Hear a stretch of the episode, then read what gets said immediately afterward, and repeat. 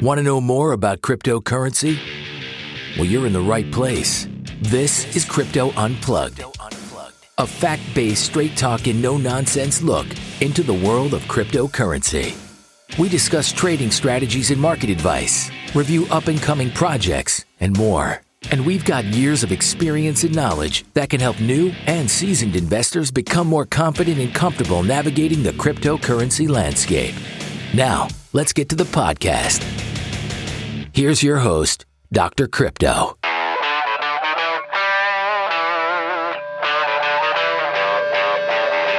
Welcome, listeners, to another episode of Crypto Unplugged. Doc, as usual, as your host, and we're in episode 34. And today's episode is about the merge. What is Ethereum's merge? We're also going to be giving you a quick update on the markets and hopefully take a few questions if we have time at the end of the episode. Now, listeners, you've noticed that we've shifted our podcast. You're going to be listening to this on a Wednesday, our regular podcast. And some of you who have been following us on social media, on Twitter, um, you have noticed our announcement that we've got now three Crypto Unplugged uh, podcast episodes released every week. So we have Market Mondays with Oz, and that's going to be released as a podcast and a YouTube video. So you can see the visuals as well. Our main podcast show, which is this one, used to be released every Thursday, and as opposed to Thursday, is now going to be released every Wednesday to spread it out. And we also have our five minute Friday show, which is released on Friday. Oz is with me. Oz, what's going on? Yeah, I'm uh, really good at the moment. Uh, as you all know, um, Man United going into the mar- uh, into the into the transfer market Markets. and uh, you know buying uh, buying a promising coin at the moment, which is Antony. You know, I think 22 year old uh, Neymar. So yeah, it's going to be um, interesting times at the moment. I heard uh, actually, I was quite interesting. I was I was, I was reading uh, Klopp uh, just just maybe an hour ago, and he said we were going to buy. he said we were going to buy a midfielder, but he chose another club. Really? Uh, Okay, yeah, I, yeah. I, I, I came across that. I think, but I didn't look, look into it. So what happened? So then I was looking through and thinking, wh- who is he talking about? Um, someone was saying it was uh, uh what's his name? Uh, uh, Nuno. What's his name? Nuno. That the Wolves one. Yeah, yeah, yeah, yeah. So yeah, yeah. I can't Neves, remember his Neves, Yeah, I Neves. know. Neves, yeah, yeah, yeah. Ruben I think it was Neves. Neves. Yeah, yeah. Ruben Neves. Yeah. And somebody else was saying it was another midfielder. Maybe it was Casemiro. He never. yeah. never nah, I don't think it was Cas- Casemiro. But No, no, um, no. yeah, so uh, but Klopp is uh, is the funniest uh, funniest guy around. You know, we were gonna buy somebody, Yeah. but yeah, he chose somebody. else. He chose a better club. Nah, he's he's Klopp is all about the path, you know, to authenticity. Yeah, remember that? What did he say again? Brain fog. Yeah, Yeah, but he said Yeah, that was a funny- No, no, He said why why he goes when I say that when I say uh, brain fog, why why is everybody uh, why am I not allowed to say it? But he said brain fuck. Yeah. yeah, yeah. Exactly. that was a bit of a mad video. Uh, But now you know what fuck Oz. The thing is that you know what it is offline as well, and obviously we don't want to go too much into this yet, but that banter's heating up a bit on our WhatsApp group, right or wrong. Yeah, we have a deluded Arsenal supporter who's uh, you know who thinks that Extremely Arsenal gonna deluded, say. extremely he, he thinks Arsenal's gonna as the only team that can challenge City for the title. You know, I don't know what people think about that. So uh, yeah, Arsenal, Arsenal, they're gonna come down in a couple of months. So you know, it's just standard. Just like the cycles, isn't it, Oz? Just like they're they're, they're more like a I would say you know like a new coin that pumps on exchange and then it goes up like in the first day or first two days and then you know by the next uh, week or two it's uh, below its uh, pre-sale price. So that's Arsenal for you. Yeah, we're going to go into one of those in, in, in, towards the end of the show. Yeah, I want to ask you a question about one of our experiences in these pre-sales. But Oz, um, you know, you gave a market update um, a couple of days ago. Um, so just you know, as tradition, what's what's the latest happening in the markets today? You know, if you give a brief overview. Yeah. So uh, today actually was what was interesting, and if you did notice yesterday, Bitcoin was uh, in the uh, I think it was about twenty thousand three four hundred, and uh, it's come down a bit by uh, four five hundred dollars today because of the consumer confidence. So consumer confidence is you know is just what it says is like how confident are uh, people uh, willing to spend, and people uh, the the uh, analysts thought that it was going to be a lot lower because it was uh, 95.7 points last month and and the analysts thought it's going to be even lower, so confidence is going to be at all time low. But unexpectedly, it was 103 points. So so people, although what's happening around um, the world, they're still confident in buying. So you might think to yourself, "Hang on a minute, that's, that's good. So why is the market dropping?" No, but it's, it's, it's the opposite because what that then gives the Fed uh, room to do is that the Fed are going to say, "Okay, people are still happy to buy. The economy is strong. We can raise rates even higher." So it's actually the the opposite effect. So uh, the markets have dumped uh, stock markets and uh, crypto markets is because now uh, people are thinking, hang on a minute, the Fed has more room now to dump. I mean, to raise the the rates. Uh, you know, to maybe 75 basis points or 100 basis points. So the market is scared again and is panicking. So it, you've seen a, a little sharp uh, drop in, in, price. But nonetheless, uh, what what I'm looking at today again is the DXY is something that's very important, and you know the DXY is still um, is hovering around the high of 108.8, and I think that's this is a key level now. So if, if DXY consolidates on the 108 level, like I said before, the next level is is 112, and it's really high. You know, 112, probably 113, and that will drastically, I think, bring big uh, bring big problems to uh, risk assets uh, such as crypto, Bitcoin. So um, this is something to watch. The, although I am on the flip side, on the bullish side, if you, if you would say it is running out of steam and there are bearish divergences. Now, again, bearish divergence, it could it could take it to 113 and then the bearish divergence plays out, or it could start playing out now. So this is a interesting uh, time to watch the DXY. That that's one of the key charts that everybody should be looking at because if the dollar does uh, start going up and increasing even more, then uh, Bitcoin, uh, you know, and all your favorite coins will be uh, going down to new lows. So that 108 level, 108.5 level, I think it is, is is very key. Uh, DXY continues to hold that and rally up to you know the next. If it breaks its uh, you know um, high, which was about 109.5, and it rallies to 113, then that's going to be a big problem for uh, crypto and the stock markets in general. So this is what we're looking at is the DXY. Okay, interesting, Oz, because um, you know, looking at the DXY, we're seeing it hovering around 108. Yesterday went to 109, above 109. And I think um, it's been 20 years since uh, the DXY has uh, reached this um, high. You know, considering the macroeconomic situation 20 years ago, what correlations do you see um, between that time at the beginning of the millennia and now? Yes, so um, the last time it was this high, when was it? It was, uh, let me just go back. I think 20, 20 2002. So that was when it was uh, quite close to the dot com um, crash. Uh, so, you know, t- uh, 2000 and, yeah, 2001, 2002, then it was coming down from the, from the, um, that it was going up towards into the dot com crash and that was the dot com bubble. So, you know, it, the thing is, you know, are we are we to get to that point again? Are we to get to that 112 range? It's just because of the macroeconomic situation at the moment where you have uh, you know an energy crisis in in Europe which you know there's a lot of uh, talk at the moment where there's going to be power cuts and you know energy crisis the energy prices are so high in the UK they're going actually I think they're saying by 80% up in October so there's a lot of fear uh, among among people. So people are not really investing. They don't really want to invest. You know, if you, you can't really invest if you don't have any money to pay for uh, goods and services, if you don't have enough money to pay for your bills. So everybody is fearful at the moment, and um, unless this um, inflation uh, and you know inflation, the energy crisis, even the war that's happening in Ukraine, unless things don't start getting better soon, you know maybe we will see a, a, a, crash so you know that's when you look at the macroeconomic picture it's logical to say that this could still go on for for some time until we start seeing uh, you know things return not back to normal but things start coming down. And when and, and there's a famous saying you don't fight the fed. If fed are tightening and if the fed are raising rates you know that's uh, that's logical to think you know what? I'm, I'm going to keep my money in the dollar. So oh, and another reason the dollar is going uh, skyrocketing is because the euro's coming down, the euro's crashing down. You know, the pound as well is is not not that great at the moment. So um, it's just uh, it's just an interesting time, you know, uh, at the moment to to look at and maybe not be so bullish. But then again, you, you have to really look forward. Markets are markets are forward looking.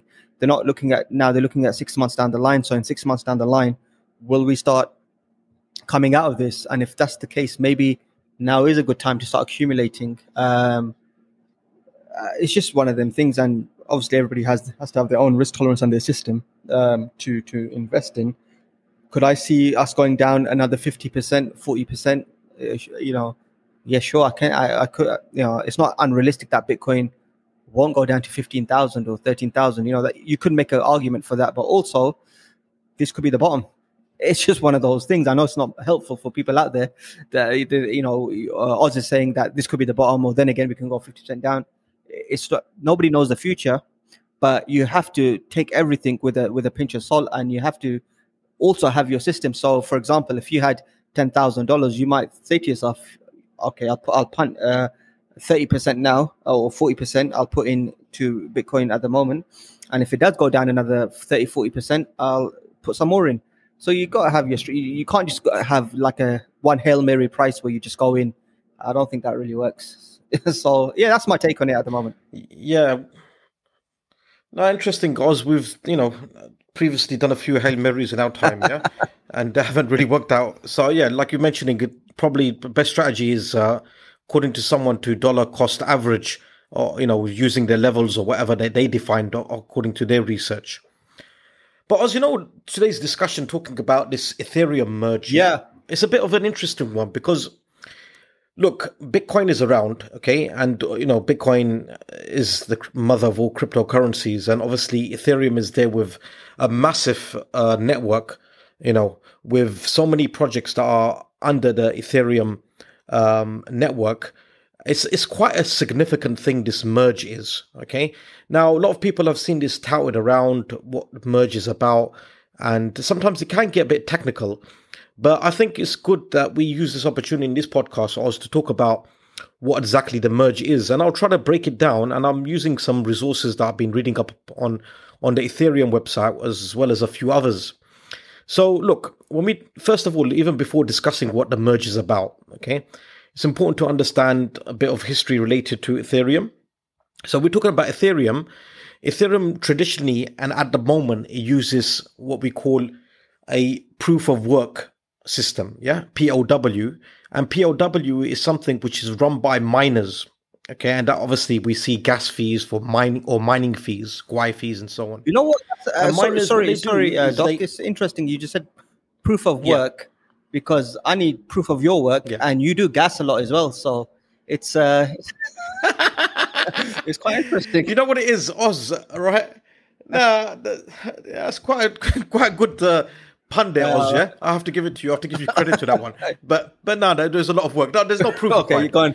You but you know continue. what it is yeah, the mind, the mind, the miners. What they do is they they buy a lot of uh, hardware, and obviously it's expensive, um, graphic cards and so on, and it uses a lot of energy, electricity to mine their transactions in the traditional proof of work or POW uh, networking system. And obviously, when miners do this, there's do mine, there's an incentive to that, and they, in return, they get issuances on their block and they also get rewards in mining as well. Like, can't say complete mining fees; they get part of the mining fee as well, and that's the incentives. So I read somewhere. Proof, sorry, sorry, yeah, I read somewhere that Ethereum uses as much electricity as Switzerland in its proof of work uh, model. You know, I don't know if that's true, see, but that, that's what I read. There, there, there is a lot of narratives around that, and I'll I'll touch upon this issue related to energy consumption in a bit, Oz, because you know, this is one of the biggest arguments that are is branded, isn't it? You know, it's a criticism against the whole uh, crypto economy or the whole space. But I think this is one of the objectives why uh, Ethereum wants to shift from this uh, proof of work to what you call POS or proof of stake. So, proof of stake is a network. They validate is secure this, and who are the validators? They're people who actually stake the Ethereum and when they stake the Ethereum, they can validate uh, the network and the transactions just become a bit seamless.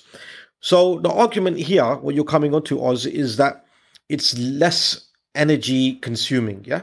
Yeah, that's what I read. But the point is, look, yeah, yeah, and um, the point is, look, Oz. If you think about it, the Ethereum network is a monster of a network. I mean, how many projects run Definitely, on the Ethereum definitely. uh, Yeah. ecosystem on the So network, many. Yeah.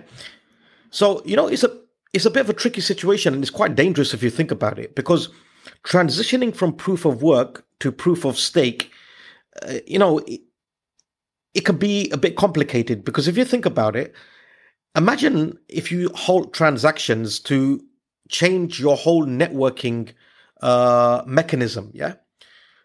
Now, if if Ethereum network were to halt their transactions, imagine you know the transactions that will be halted. That that could obviously amount to billions of dollars.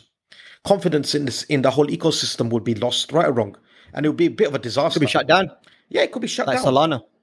Yeah, there you go. Solana's uh, Yeah. Solana done it a few times. They shut down a few times, so you never Yeah, know. uh, exactly. So I think Ethereum, even before coming onto their launch, yeah, they had this like plan that was to take or transition from proof of uh, of work to proof of stake, and this transaction has a bit of a tricky situation. And Ethereum, what they did do was was um, they wanted to test this uh, proof of work system.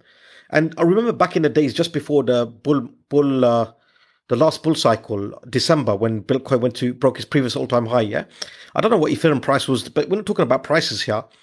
Um, December two thousand two, and I, I'm sure you remember, Oz. There was a lot of hype related to this beacon chain on Ethereum. Yeah, beacon chain. Yeah, yeah, I remember the beacon chain. Yeah, Yeah, yeah. So that beacon chain, the objective of the beacon chain, and they actually outlined this before the Ethereum was even launched back uh, a few years back, that they would split the network into two, and the beacon chain would act as a test net. Okay, uh, that's one side. So it acts as a test net while simultaneously working with the traditional proof of work system that already exists. So when the beacon chain came, they tried to, or they attempted, or the objective was to actually test proof of stake while the proof of work is still continuing in its old system. Reason for this was number one to test it, okay, and uh, number two to keep it separate. So it's like a, obviously you get a, a circle and you split into two. One is the proof of uh, POS under the Beacon chain, and the other one is a traditional um, proof of uh, work. The other one is proof of stake. The other one is proof of work.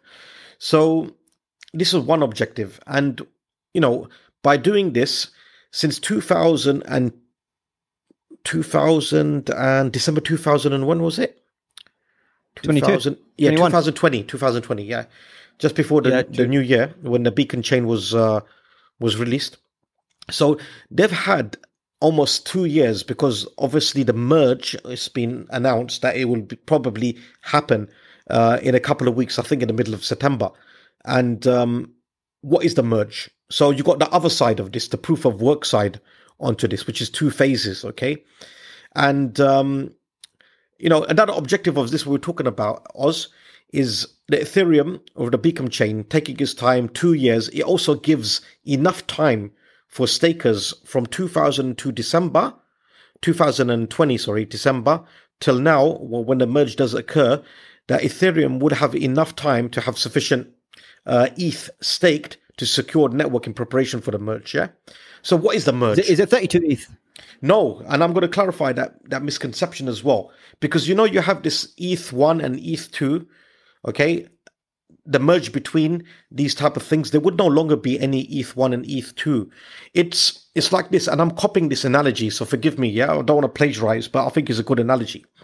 Okay, and I watched it on a video on the, on the Ethereum uh, Foundation website. Yeah, and it gives an interesting analogy which actually really you know puts it into uh, practice so imagine you've got a, a car Oz, yeah okay you've got a car of course yeah um don't talk about my car at the moment that's that's a different story so yeah so you got a car Oz, yeah and you're running on a mechanical engine right or wrong you're not into this uh tesla stuff yeah okay or hybrid stuff Yeah. i'm not saying you're into it but I know, got- I, I know, I know somebody who is. yeah, Arsenal supporters. But you know, Yeah, let's talk about let's talk about that some some other time. But Oz, so you got a mechanical engine, and that's what you call proof of work, yeah? But this car is built Okay. with a uh, an electric engine at the same time, so it's running simultaneously, but it's running separately at the, at, at the same time. So it's being tested for a massive road trip. Yeah, and you know those massive road trips that I used to do. So you know it's been tested The ones used to get lost. no, I never got lost in a road trip. Yeah. But, you know, it's been tested in that way, running for a year and a half without the car actually stopping. And the stopping is when the Ethereum network, if it were to halt, then obviously billions of dollars of transactions would just stop. So it would transition or it would merge the electrical engine into the mechanical engine. The mechanical engine would cease to exist where the merge comes in, and then the proof of work goes on, and it should happen seamlessly. Yeah, as as an analogy. But look, Oz, how risky is this? I mean, how It's a, it's a risk because yeah, the thing is, although I, you know, I know they've been testing it for what two years, the beacon chain, and uh, they, they're saying that it's, it's, it's, you know, I've, I've read quotes where they said even if the proof of work network was to go down and uh, collapse, they, they could easily merge everything onto the proof of stake network. But you don't know for un, unforeseen bugs. You know, anything can happen. Uh, once they do it properly and they uh, merge, uh, you know, uh, they they switch from uh, proof of work to proof of stake any bug could come up. You know, it's it, what it's like in computing and testing, and it could be it could be a problem. Uh, but they seem confident. They seem to know what they're doing. Um, I don't know. We'll we'll have to f- uh, uh, find out. I think it's September fifteenth that, that they're looking to finalize this date. But yeah, it is risky, and um, I don't know. And I was going to ask you another question um, regarding this. yeah, I don't know if you're going to touch on it later or, or now, but um, well, there's a lot of uh, mis- I don't know if it's misconception. A lot of people are thinking out there that um, once the merge happens to proof of stake, that all the gas fees will come down. Because I remember back in the days, you know, when, when uh, the transaction, when the ETH chain was clogged up with lots of transactions, it sometimes used to cost more than the token that you wanted to buy yeah, yeah, yeah. or um, if if you were buying the you know the gas fees would go into the hundreds of dollars, maybe sometimes even thousands of dollars, depending. And it was sometimes it at one point I I I I remember a lot of people just stopped using. Uh, um, what's that? What's the um, what's that program called? Um, Uniswap. the one where you buy coins. Uniswap, yeah, Pancake Swap, Uniswap, and all that. You know, I remember a lot of my friends saying, "Oh, how can I even buy?" it?" Even if they want to put a little bit, a few hundred dollars in, so the gas fees are, uh, you know, triple, quadruple that. So what's the point? So can you uh, comment a bit about the gas fees? Yeah, so I will I will come on to that a bit later, Oz. But just to look, uh, you know, in a bit more detail. But looking at that, there, there's a lot of misconceptions that people don't realize related to uh, gas fees. People think that the merge will solve all of these issues, and that's not even the objective of Ethereum. They never mention anything. Will it solve your gas fees? No, my gas fees are never solved, Oz. Yeah, but no, the merge. It says here, Oz. It says the merge is a change of consent, consensus mechanism. Okay, uh, and it will not result in any lowering of gas fees. So, to be honest with you, before before I read this as well, I thought that it would probably help the gas fees, and it shows the scalability issues. That is a massive project, and even for Ethereum to get to its level of becoming an actual currency that is practically used, in my opinion, will take considerable time, Oz, because the scalability takes time for testing. And if it's not reducing gas fees, then it cannot be considered from just a reading perspective, was to be used as a practical um, cryptocurrency rather than a supercomputer. So that means, uh, yeah. So that so that means Matic and tokens like Matic and Optimism and zk rollups and all of the you know zk uh, sync and all them them sort of tokens they still they still have a, a future in the in the ecosystem because i remember um, having a conversation with one of my friends uh, i think it was uh, a, a few months ago and and he was saying that he, like his concept he he thought that because of the merge uh, matic and all those sort of coins they'll be useless because uh, ethereum can, will be able to scale and uh, you know the gas fees will come down. But you're saying to me what you're saying now is that this is actually a misconception and it, that could still take an, you know a few more years uh, so it's interesting Yeah, my opinion is about the scalability. It could take a few more years for it to be practical enough. Because look, not my opinion, Oz. Look, I'm just reading exactly what the misconception is clarified on the Ethereum website officially. So they they they don't claim this, And the thing is, maybe what it is is just out of hype. What usually happens is people they don't do enough research. Okay, and I know it's very difficult to go into some technical things like this. To be honest with you, this is a new thing for me too uh, when looking at this subject. So a lot of people get rolled up, uh, built up to the hype. Someone may say the Chinese whispers happen, and then you know, uh, people think all of a sudden that there's no use for ZK rollups. But I still think, for example, these ZK rollup projects are going to be extremely beneficial as you've seen OP and uh, in the next, you know, how, how efficient it is in terms of doing transactions and swapping coins on these uh, Arbitrum and, you know. Didn't OP. we, uh, didn't we, uh, before OP came out, didn't we coin that term before? Uh, do you remember? Yeah.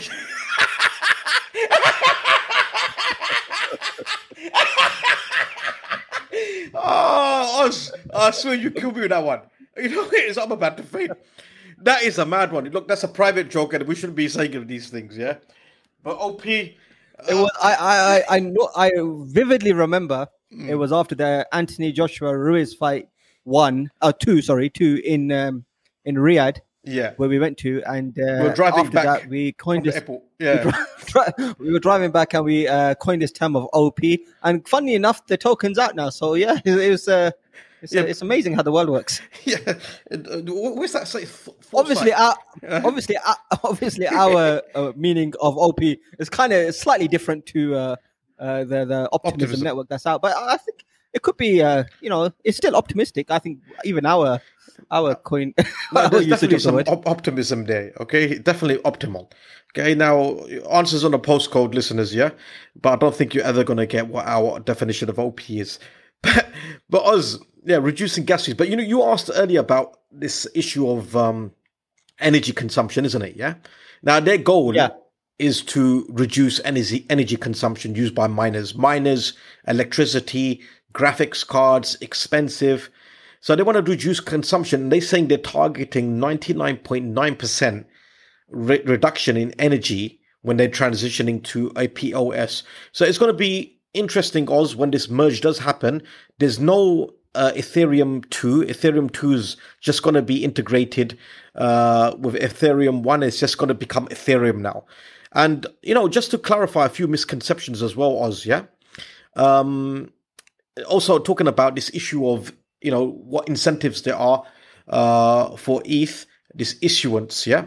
So you know, we're talking about um, you know, like we have a Bitcoin halvening, yeah.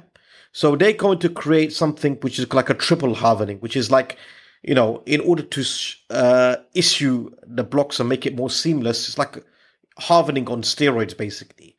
So um, that's another incentive.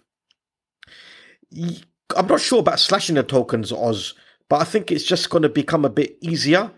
Um, but I'll have to look into that. Honest, on to be honest with you, Oz, about this, uh, what they mean by triple halvening. what a, triple a, a, a, triple halvening on September the fifteenth, or triple halvening just programmed into the blockchain? A program into the blockchain, I believe, Oz. I think it will happen a bit more in the future.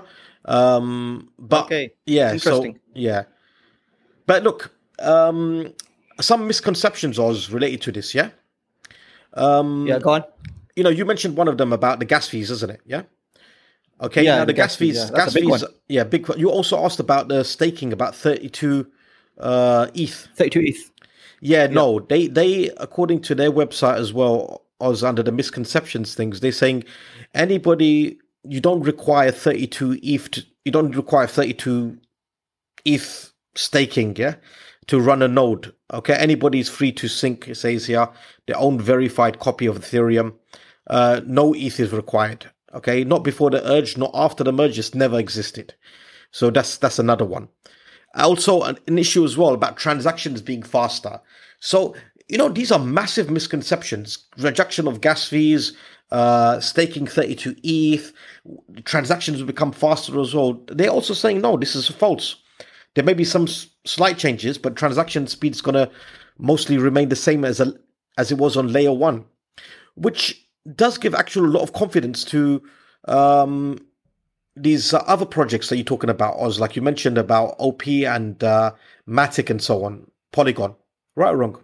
Yeah, yeah exactly. Yeah, yeah, exactly. The, the other thing I was reading was about the uh, 51% attack, you know, for example, that's the major, you know, if, if, if any, um, if any uh, miners for like in the proof of work system, you need 51% to basically take over the network and uh, and so if you've got 51% of the of the of the miners on your side which is virtually impossible especially in, in, in bitcoin because it costs way too much to get them all on your side uh, then you could hack the network. But in proof of stake i i, I don't know if uh, i'm right but this is what i read that uh, it's, a, it's a more secure system they're saying because if somebody does do that all they'll do is just they'll uh, slash their tokens and they'll you know the, the anything that they stake because you have to stake to be a validator. So so let's just say somebody got 51% together, you know, uh, 51%, and they uh, started to uh, hack the network.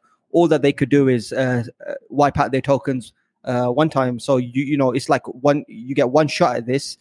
You're going to get the rewards, you know, for for the blocks being created. You know, you're gonna you're gonna risk all of that and all of your money because if if it's 51%, you you you you can have a lot of money in ETH, but once they find out and they basically uh, find out that it's you and or a group of you, you'll just uh, your your stake will be gone. So you know, it's a kind of interesting uh, concept that I read. Yeah, that is because it obviously protects the network in that way, isn't it? Uh, rather than you know creating a miners' revolution um, to overtake the network. Yeah, yeah.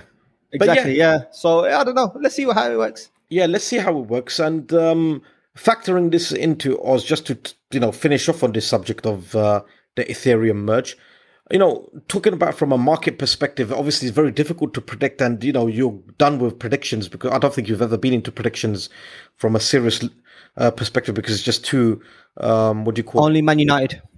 Yeah, but even then, even then, uh, it's questionable. Only Man United. It's questionable. But Oz, what do you reckon about this? I mean, in terms of like you know, from your sentiments, yeah, when it comes to projects like this or scalability or upgrades in a massive network like this, from your experience looking at the markets, does it have any blip on the markets short term or what? It could, you know, it could. Um, Ethereum, you know, could start leading the market. It has been leading the market anyway. Even this last pump, ETH, uh, I think went from seven hundred dollars. I think that was a low around 700, 800. I can't remember exact, and it went to uh, I think two thousand almost so or actually did get to 2000 so you know it's come back down to about 1500 1400 you know closer to the merge uh you know we're in september you could say now. So um a couple of weeks time you could see some bullish uh signs again. But obviously ultimately you have to look at the wider uh macro environment the wider well for me i have to look at the dxy and and, and that sort of um stance before i get really bullish. You know if i see the dxy uh, showing weakness, real weakness, and uh, actually reversing, coming down, then yeah, of course, I think uh, Ethereum will fly, and a lot of cryptocurrencies will fly, and Ethereum will probably fly a lot more uh, faster and harder because of the because of the merge. But for me, I generally look at the wider market, and um, I don't know if it's gonna. I don't, you know, I'm, I'm reluctant to say that is in spite of everything going down, and ETH is just the only one that's going up. I'm not so sure about that if it does go up, I think everything will go up, but ETH may go faster than than the rest. But um, yeah, have, for me, I'm just looking more at the.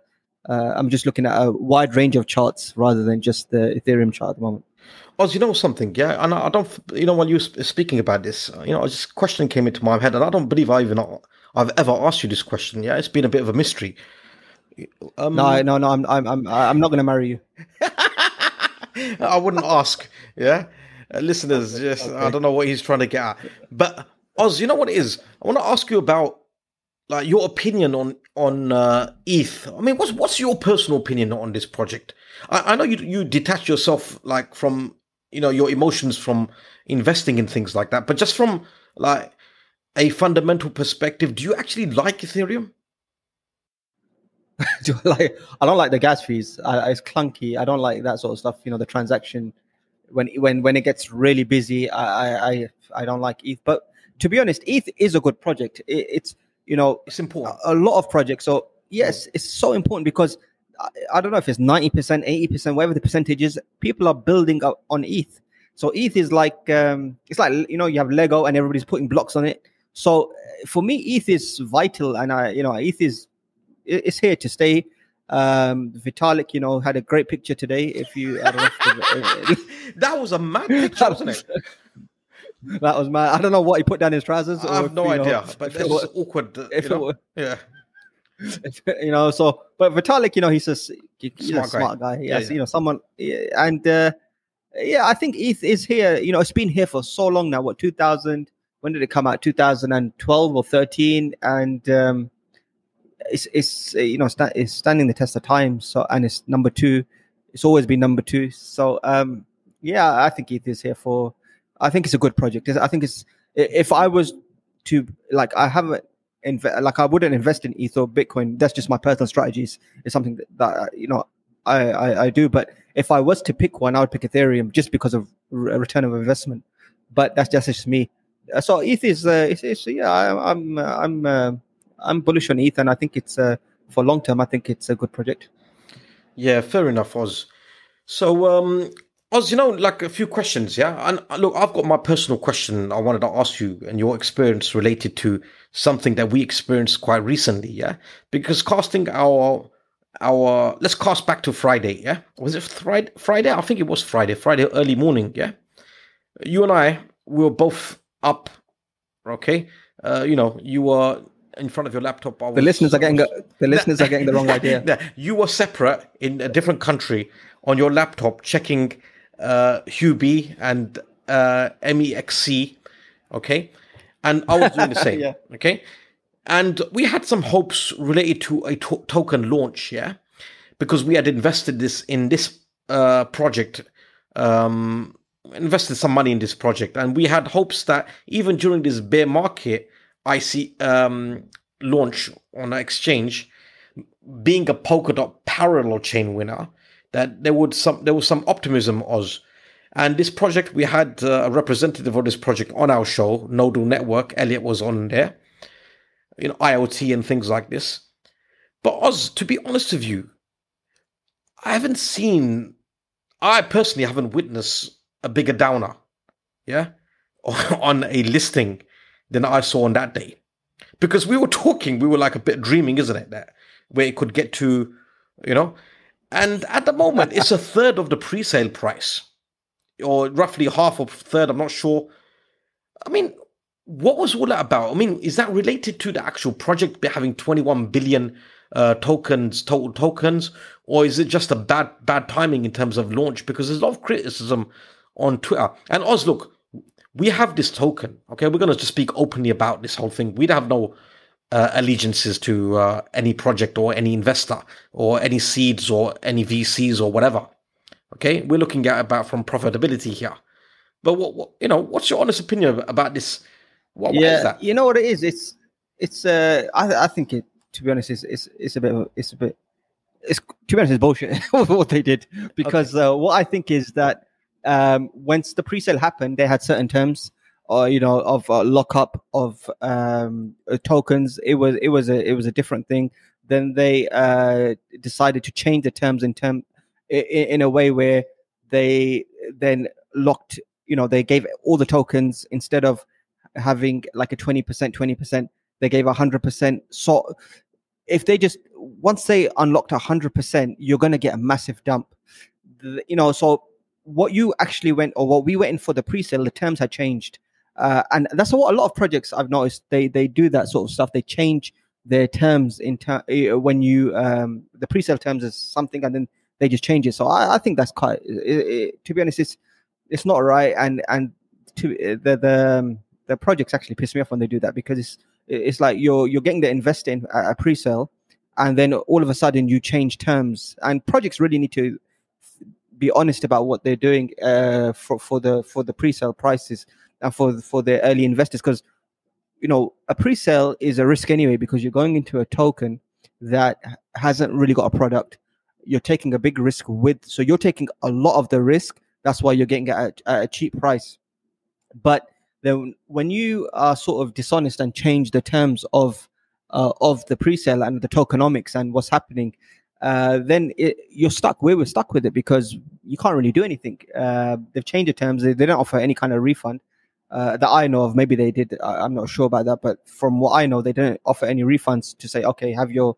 money back if you don't want to invest. And of course, if you unlock hundred percent of the tokens, it's going to have a massive crash uh, on the on the price, and uh, that's what's happened. So yeah, I'm not really too impressed with not just Nodle, quite a few of the pre-sale uh, uh, um, companies or projects when they change their terms um, because it's not fair really for the investor. And obviously, we're taking the risk, but these projects as well they they should be called out in terms of uh, changing changing their terms when it suits them. Uh, I don't think it's right. Yeah, I think it was a, a bit of a balls up, Oz. Uh, to be honest with you, and you're right. There's a, there's there needs to be a bit of transparency uh, related to that, and similar to some of the Polkadot projects. Oz, uh, some of the winners like um, HKO and Para. I mean, you know, you had people locking their Kusama and Polkadot. Well, not Polkadot. You had a lot of people locking their Kusama for 48 weeks. Okay, and the the, the lock has come and gone. They've won a parachain, whatever, and there's there's no token release. You know, and and you know, you know what's funny? You, yeah. know, yeah. What's funny? I think I read. I I can't. Like, but this is if you'll get the gist. So somebody who locked up 15 Polkadot is now worth 20 cents. Like that's the kind of ratio. I think something like that. That's so crazy, you you basically locked up.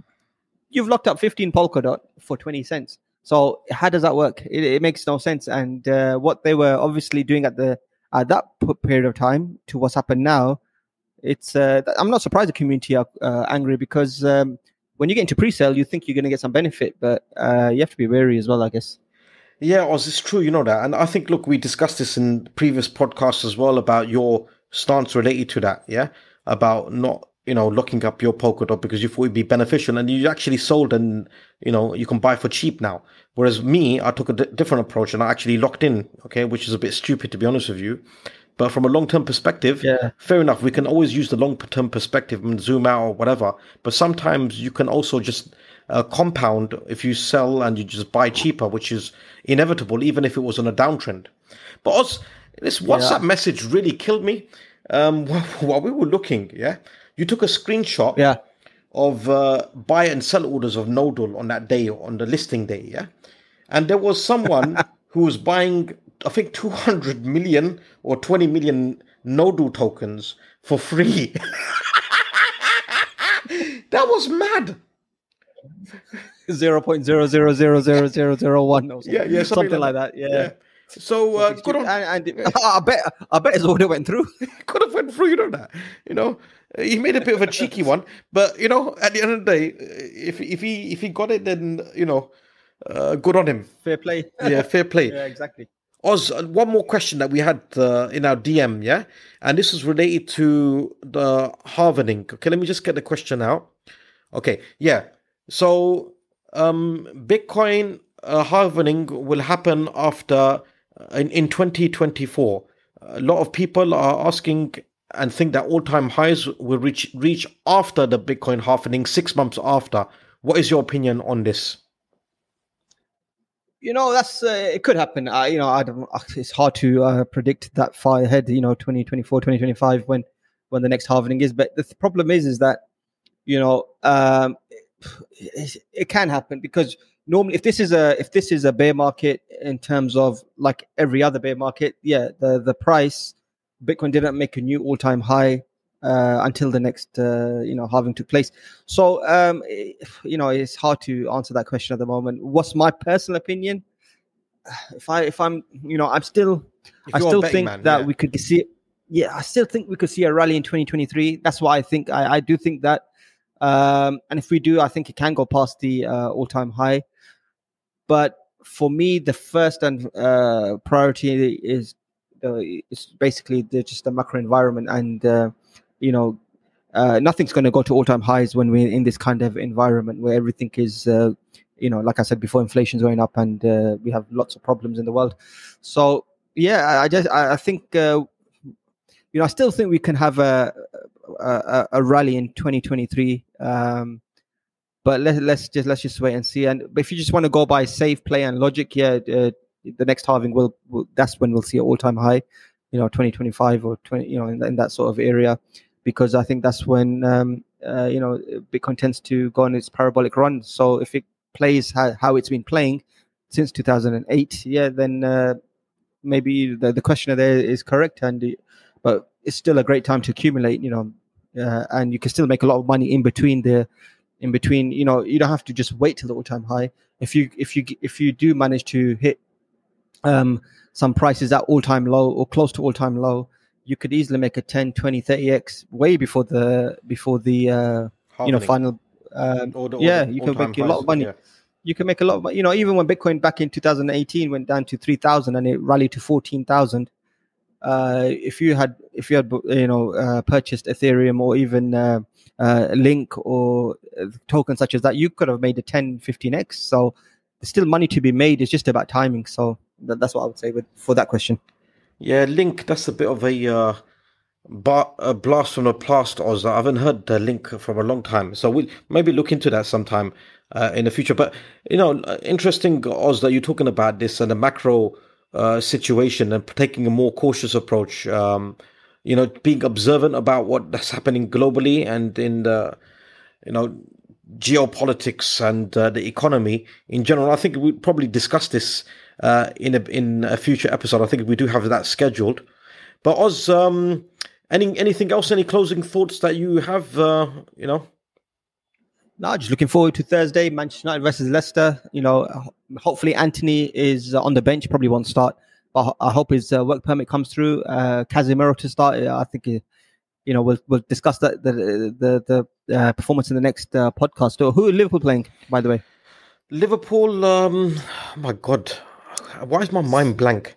You know, um, You're not even a true support. You don't even know who they're playing. No, no, no. You know, I just uh, Google it right now. So uh, yeah, or sometimes it happens, and we have moments where we forget things. Yeah, but um, tomorrow, Liverpool. yeah, we're playing uh, Are they playing to- Newcastle. Newcastle? Yeah, at home we're a playing tough match, Yeah? It is a tough match. Tough Newcastle match. are improving, and uh, yeah, we Saint, won. Saint Maximin. Yeah, he's a very good player. I was, honestly, he's extremely awkward, and I, I do have a lot of, uh, you know, I, I, I like. And I think he he will give Trent he will give Trent some problems on that. Ah, he- he uh, hasn't, you know, wing. in his previous matches. Also, I don't think it's going to change much. So let's see. Anyway, Trent gives himself problems. he scored a cracker uh, in that nine nine. Yeah, I nil. saw that. that. That was a great goal. Yeah, That was a great goal. victory.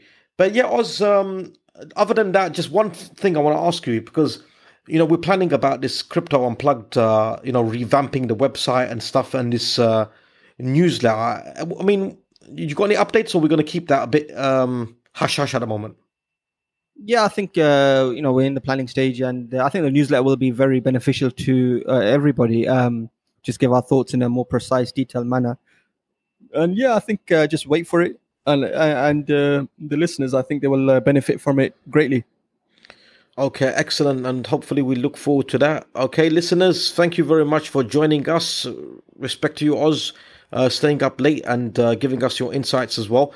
And um, see you guys next week. Thanks for listening to Crypto Unplugged. We hope you learned something from this episode. For more information, check us out on Twitter at crypto underscore unplugged. If you enjoyed this podcast, don't forget to like and review us. And thanks again for listening to Crypto Unplugged.